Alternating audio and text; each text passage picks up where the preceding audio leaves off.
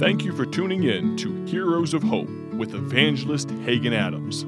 Our desire is to evangelize the sinner, encourage the saint, and exalt the Savior as we hear from men of God who have given their life to share that blessed hope. Thank you so much for tuning in to the Heroes of Hope podcast. And, and man, another week has gone by and it, has just flown by at a high rate of speed. Just a blink of an eye and it was gone. And another podcast is to be released today. And so thank you so much for listening, for tuning in, for taking time out of your busy schedule to be here and just, and to listen and be a part of this. We sure want to thank you uh, for doing so and just wanted to touch base and let you know that next week, next Monday, we'll release a podcast. It'll be an interview, and which I'm very, very excited about, been looking forward to for a long time now. And it'll be a podcast with a couple different folks. It'll be Pastor uh, Steve Johnson and um, evangelist Seth Johnson. You may recognize those names, you may not. That's okay, but you'll get to meet them next week as they'll be on the podcast with me, uh, getting to an interview. And if it works out, well, I'm not sure, but maybe even their um, father and grandpa will be able to be on their uh, brother Amos Johnson. And if it works out, that'll be three generations of Baptist preachers, three uh, men of God who are walking with God, who are living for God, who are serving God. That'd be a, a grandfather and then his son and then the grandson there. So it'll be three generations and all in the ministry, all Baptist preachers. And so I just thought that was pretty neat. And all three obviously still living. What just a testimony that is of this uh, a goodly heritage. So we're going to talk about that next week, a goodly heritage, and how to uh, how to build one, and how to have one, and how to keep that uh, keep that heritage going for many generations to come. So I'm looking forward to that podcast. So make sure to be looking for that next week, as it'll come out next Monday and you won't want to miss it. You'll want to tune in, get a pen and paper, and write down a few things that we talk about, learn about next week. And so, man, I'm just looking forward to that podcast. So make sure to tune in and be ready for that next week. But for today, we're still talking about this book that we're going through 50 people every Christian should know. 50 people every Christian should know. Last week we talked about Jonathan Edwards and man, what a man of God that he was. And if you haven't listened to that podcast, I would encourage you to go back and, and take time to listen to that and just what a man of God he was. It'll be a help and encouragement to you. But this week, I want to talk about uh, a name, another name that you would probably recognize, a man by the name of George Whitefield. You would probably recognize that name, and uh, man, what a man of God he was as well. And it amazes me as I read this book and I I go through their life, and you know, you just this book, just a uh, five, six pages, 10 pages per chapter, uh, just giving a brief overview of these men of God's life. And it just amazes me how much time they spent on a daily basis talking and communing and listening to God. It just amazes me how today in our society we we think we've done God some great service if we spend 20 minutes in prayer, and we think we've done God some great service if we uh, read a grand total of three or four chapters of the Word of God a day. And these men of God, men of old that lived in the 16, 17, 1800s, even 1900s that we have, we have read about and we have have gone through their life. It just amazes me how they spent hours upon hours upon hours talking with God and listening to God and hearing from God and just simply walking with God. And we wonder why God used them in such a great way. We wonder why they were able to be a part of the, the first Great Awakening, the second Great Awakening, and revival after revival, and just seeing God do a great amount of work. We'll, we'll never see that. We'll never get to be a part of anything like that as long as our Christianity is weak and anemic. But these men of God truly had a walk with God every single day. As I was reading this, one of the very first things it mentions here, it says that historians tell us that Whitefield, that is George Whitefield, preached 40 to 60 hours a week. 40 to 60 hours. That's preaching time. Preaching time. 40 to 60 hours a week. That is that is amazing that you could preach that much. And uh, obviously that would be you know uh, today in our our average work week would be 40 uh, plus hours. If you had a full-time job it would be around 40 hours maybe a little bit over 40 hours. It'd be a full-time job. And here george whitefield preached for a total of 40 to 60 hours a week. That's a full-time job. And if you've ever preached a message before if you taught a sunday school lesson if you've uh, maybe given a devotion to a to the lady something along that line if you've given and shared the word of god at all with somebody um, in a public uh, public situation such as preaching, you would realize the amount of study that goes into your lesson or your message, your devotion, your thought. You would you you would understand the amount of time that is spent in preparation before you even stand behind the pulpit. Time spent in the Word of God. Time taking notes, time, uh, rewriting things and writing things again and again and again, and time preparing illustrations and and obviously you would you would understand the amount of effort and work that goes into it before you ever step behind the pulpit. I believe it's been said that for every message that is preached that's you know 35 minutes to an hour long, there's roughly eight hours of work and study that's went into that message. I can't even imagine, you know, we, pastors today preach three or four times a week. And I mean, eight hours goes into, or should go into, a good amount of time should go into their preparation if they expect to see God use their thought and their message in a good way, in a great way. And so if they, you know, spend eight hours uh, per uh, time they preach four times a week, that that's tiring right there in and of itself. But here, George Whitefield preached 40 to 60 hours a week. 40 to 60 hours. So you multiply 40 times 60 hours a week times eight hours per time he preached. Uh, that would be a tremendous uh, amount of work in one week. But he did it every single week. One of his friends had said and told him, he said, uh, George Whitefield, uh, he protested that he preached too often. And he responded with this quote We are immortal until our work is done. He told him that he had rather he had rather wear out than rust out, and that's exactly uh, man, it's powerful, powerful statement. We have too many Christians today who simply uh, are rusting away. They have potential, they have great potential. God's given them abilities, but rather than serve Him and use Him and magnify Him with the abilities that He's given them, they'd rather sit at home or sit in a pew and and do absolutely nothing. But George Whitefield had the mindset: I'd rather wear away than rust away. And because of that, he had some great health issues in his life. Uh, it was said that he was not a healthy man; that he often had several spells of vomiting but that he arose each morning at four o'clock. And this is a record of ministry becomes, or this record of record of ministry becomes even more amazing.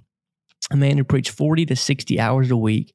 And because of those uh, very, um, hour all of those hours he spent laboring in the word of god and it is work to dig out those nuggets of truth it is work to do that because he spent all that time studying the word of god uh, he he was a, he was a sick man he had uh, spells of vomiting. But despite all of that, he rose at four o'clock in the morning to spend time with the Lord, to start his day all over, to start that day reading the Word of God and praying. I wonder of all the people that will listen to this podcast, I wonder how many of how many of us, I'll include myself in this, how many of us rose at uh, four o'clock in the morning today, or on the day that you're listening? How many of us got up at four o'clock this morning and spent time in prayer and spent time reading the Word of God, spent time allowing God to to fill us and to prepare us for the day, I would say none, uh, or maybe just a handful of people that will listen to this podcast rose at four o'clock in the morning to spend time in prayer and spend time um, reading the Word of God, preparing for the day. But man, what a man of God that George Whitefield was. Obviously, his friends John and Charles Wesley, same as Jonathan Edwards, and uh, he man, what a what is the man of God that he was. And when he was 20 years old, uh, he began the lifelong practice of reading the Bible on his knees. He began the lifelong practice of reading the Bible on his knees. And what a, what a symbol that is. And as he was humbling himself and getting down on his knees before God and saying, God, I'm, uh, I'm getting, I'm getting, getting low. I'm getting down uh, before you. And God, I want you to speak to me and I want you to, uh, to, to just talk to me and, and touch my life and help me. I, I remember hearing an illustration here a while back. Uh, there was a man and he, uh, he's just a faithful man, a, a, child of God, a servant of God, and he would get up, rise up early in the morning. He would go into his living room and he would he would sit, uh, or he, rather, he would kneel in his rocking chair there in his living room. He would spend time in prayer every morning. He did not miss a morning. Every single morning, he got up and he would go to that rocking chair and he would sit and he would pray and he would spend time, you know, 30, 45 minutes to an hour every single morning just communing and talking to God. He did that for uh, 50, 60, 70 years of his life. And and after he died, they uh, they went into the living room there where his rocking chair had always sat, and they scooted it back, and they found there in the floor where there was two indentions, where his, his knees had been began to press into the floor for all of those years, for 50, 60, 70 years as it was, his knees had made indentions in the floor. I mean, the application was given that if we desire to make an indention, if we desire to make an impact in this life, the only way the only way we're going to make a difference for the cause of Christ in this world in which we live, it will start on our knees each and every day. And if we want to make an impression, if we want to make an indention in the lives of other people and in this world, just like this man did in his floor, it'll start when we get on our knees before God. Maybe maybe that's something you can start to. Maybe that's something that the Lord will convict you of and, and prompt you of that you begin to read the Word of God on your knees. I know uh, it's so easy for us to get comfortable. We sit in a, in a in a recliner and we kick our feet up and we have our Bible in our hand and and we begin to to read the Word of God. I mean, we get so comfortable. When you're on your knees on a hard floor, man, it keeps your it keeps your uh, your attention a lot better than than in a very comfortable chair. I remember I may have told the story in the podcast before. I'm not sure. I remember uh, as after I got saved when I was eight years old, I the Lord prompted me and spoke to my heart and said, hey, "You need to read your, the Bible every day. You need to read the Word of God every single day." I remember the first day that I said, "Okay, uh, I'm starting this today. I'm going to start reading the Bible every single day." I went in and I got I got home from school that day and went into the, my room, got my Bible, and then I went into the kitchen and got me a bag of Cheetos. And then I went into the living room, had my Bible, my Cheetos, and I got in on on the couch there, opened my Bible, opened my bag of Cheetos, and it didn't take very long before I put the Bible down and I was just munching on these Cheetos. I had I had you know if you if you eating Cheetos, you know you get the cheese all over your fingers. I had cheese everywhere, all over my face, all over my hands. I've got Cheeto all over my Bible. And because it was so comfortable, because it was so uh, relaxing, because it was, I was just stuffing myself with Cheetos, I didn't get a whole lot out of the Word of God. But when we will get on our knees before God and we'll get down and, and, and afflict some pain on our own selves and say, God, I'm not interested in being comfortable. I'm not interested in all of these different things. I want to hear from you. I want to stay focused on what you're trying to say to me Uh, he will speak to us. He's trying to speak to us, but many times we're too distracted by comfort and ease of life that we don't even hear what he's trying to say. But here, John, or I'm sorry, not Jonathan Edwards, but George Whitefield began the lifelong practice of reading the Bible on his knees, and what a powerful, powerful thing that was in his life. I wonder if you would do begin to do that even in your life. When his followers protested of his decision, he said, "Let my name be forgotten, let my let me be trodden under the feet of men." If Jesus may therefore be glorified, let us look above names and parties. Let Jesus be our all in all. I care not who is up, up uppermost, excuse me. I know my place, even to be the servant of all. Let me read that again. This is what John uh, George Whitefield said. He said, "Let my name be forgotten. Let me be trodden under the feet of all men. If Jesus may thereby, thereby be glorified, let us look above names, and parties. Let Jesus be our all in all. I care not who is uppermost. I know my place, even to be the servant of all. Man, what a what a man of God this was. He said, I'm not interested in being published. I'm not interested in having my name on a billboard, having my name on a sign, on a marquee. I'm not interested in any of that. I simply want the name of Jesus Christ, the name of God, to be glorified and magnified. And he said, I know my place, even to be the servant of all. It wouldn't it be something if we had a whole lot more people trying to serve than we had a whole lot more people trying to lead. And today in our country, in our churches, sadly, and in many areas of life, we have way too many chiefs and not enough Indians, if you will. You've heard that, that expression before. Uh, way too many chiefs and not enough Indians. We got too many people trying to lead, too many people trying to take charge and run things, and nobody trying to be a servant. I'm not, I'm not, I'm not for slavery by any, any means. I, as a matter of fact, I'm completely against slavery, and uh, no question about it. And you know, you've you've heard, the, heard, heard this saying as well that in a, in a local church that um, 10% of the people do 90% of the work. And there's been there's I've been in church before where that's certainly not the case and I've been in churches where that is obviously the case that 10% of the people do 90% of the work. You know, uh, God is God is not asking you to be a slave. He's not asking you uh, to to do anything of that nature, but he is asking you to be a servant. He is asking you to give of yourself and be a servant to others, be a servant to him. And that's exactly what George Whitefield did in his life. I think about uh, as time went on, he he was a part of the the Methodist Church, and obviously back in the 1700s, the Methodists then and the Methodists now are very very different. As a matter of fact, the Methodists then would have lined up very close with our independent fundamental uh, King James uh, Bible believing Baptist churches today. And so, but here George Whitefield, after a certain time, he was he was uh, he he removed himself from the Methodist Church and and he went out into the fields and he went out into uh, the areas where the miners were that were mining, and he would go out and he would uh, begin to preach, and crowds of three, four, five hundred people would gather. As a matter of fact, Benjamin Franklin calculated that on one occasion, Whitefield's message could be heard clearly by 30,000 people at one time. Obviously, back in the 1700s, they didn't have microphones like I'm speaking in today. They didn't. They didn't have sound systems like I have before me today, and headphones and all of these things. Uh, he was just out in a, in a field uh, preaching to these miners and their family, people that had struggles, people that were hurting financially, hurting physically, he, people that were away from their families. He just began to open the Word of God and preach to them. And at this particular time, thirty thousand people could hear the message which he preached. Man, what a powerful, powerful thing that is that when we will give ourselves to God in full surrender, we will be a servant. We will know our place. Our place is at the feet of Jesus Christ. And I, I, I you know, people say things. People, people can make a statement, but their actions and the way they live truly back up what they say. And here, George Whitefield said he knew his place. He wanted to be the servant of all. And a servant's place is at the master's feet. A servant's place at the master's feet. That's why every morning he got up at four o'clock in the morning. He got up at four o'clock, bright and early, before the sun, before uh, before the rooster gets up and begins to go. He got up before all of that, and he went and he got at the master's feet because when you find yourself at the master's feet, you won't have a problem serving people each and every day. And that's why God used his life in such a magnificent way that he had the opportunity and the privilege to preach to 30,000 people at once. I, I can't even, as a preacher of the gospel, I cannot even imagine standing before 30,000 people and having the opportunity to preach the gospel to them. What, what a privilege and what an opportunity that was. And I don't believe God grants that privilege to just everybody. As you know, you would know preachers around the country who have never preached to crowds of 30,000 people, but George Whitefield did.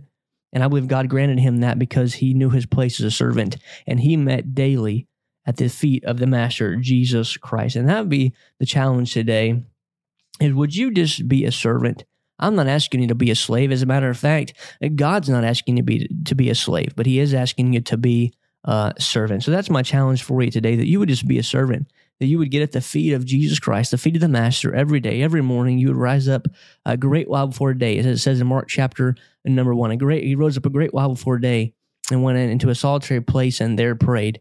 That was speaking of Jesus Christ, and uh, what a what a prime example we have that I believe he probably George Whitefield found in the Word of God, and that's where he may have he may have obtained this motto to get up early and pray. But that's what Jesus Christ did, and if nothing else, we got to be following his motto in our life. So my challenge for you this week is would you just be a servant? Would you get up early? Would you stay up late maybe and get at the feet of Jesus Christ and and ha- beg him to speak to you and beg him to use you in a great and mighty way uh, in your life? Would you ask him that you would just find opportunities to serve people, serve in places, and that you would be a servant so that Jesus Christ can use your life in a great and mighty way?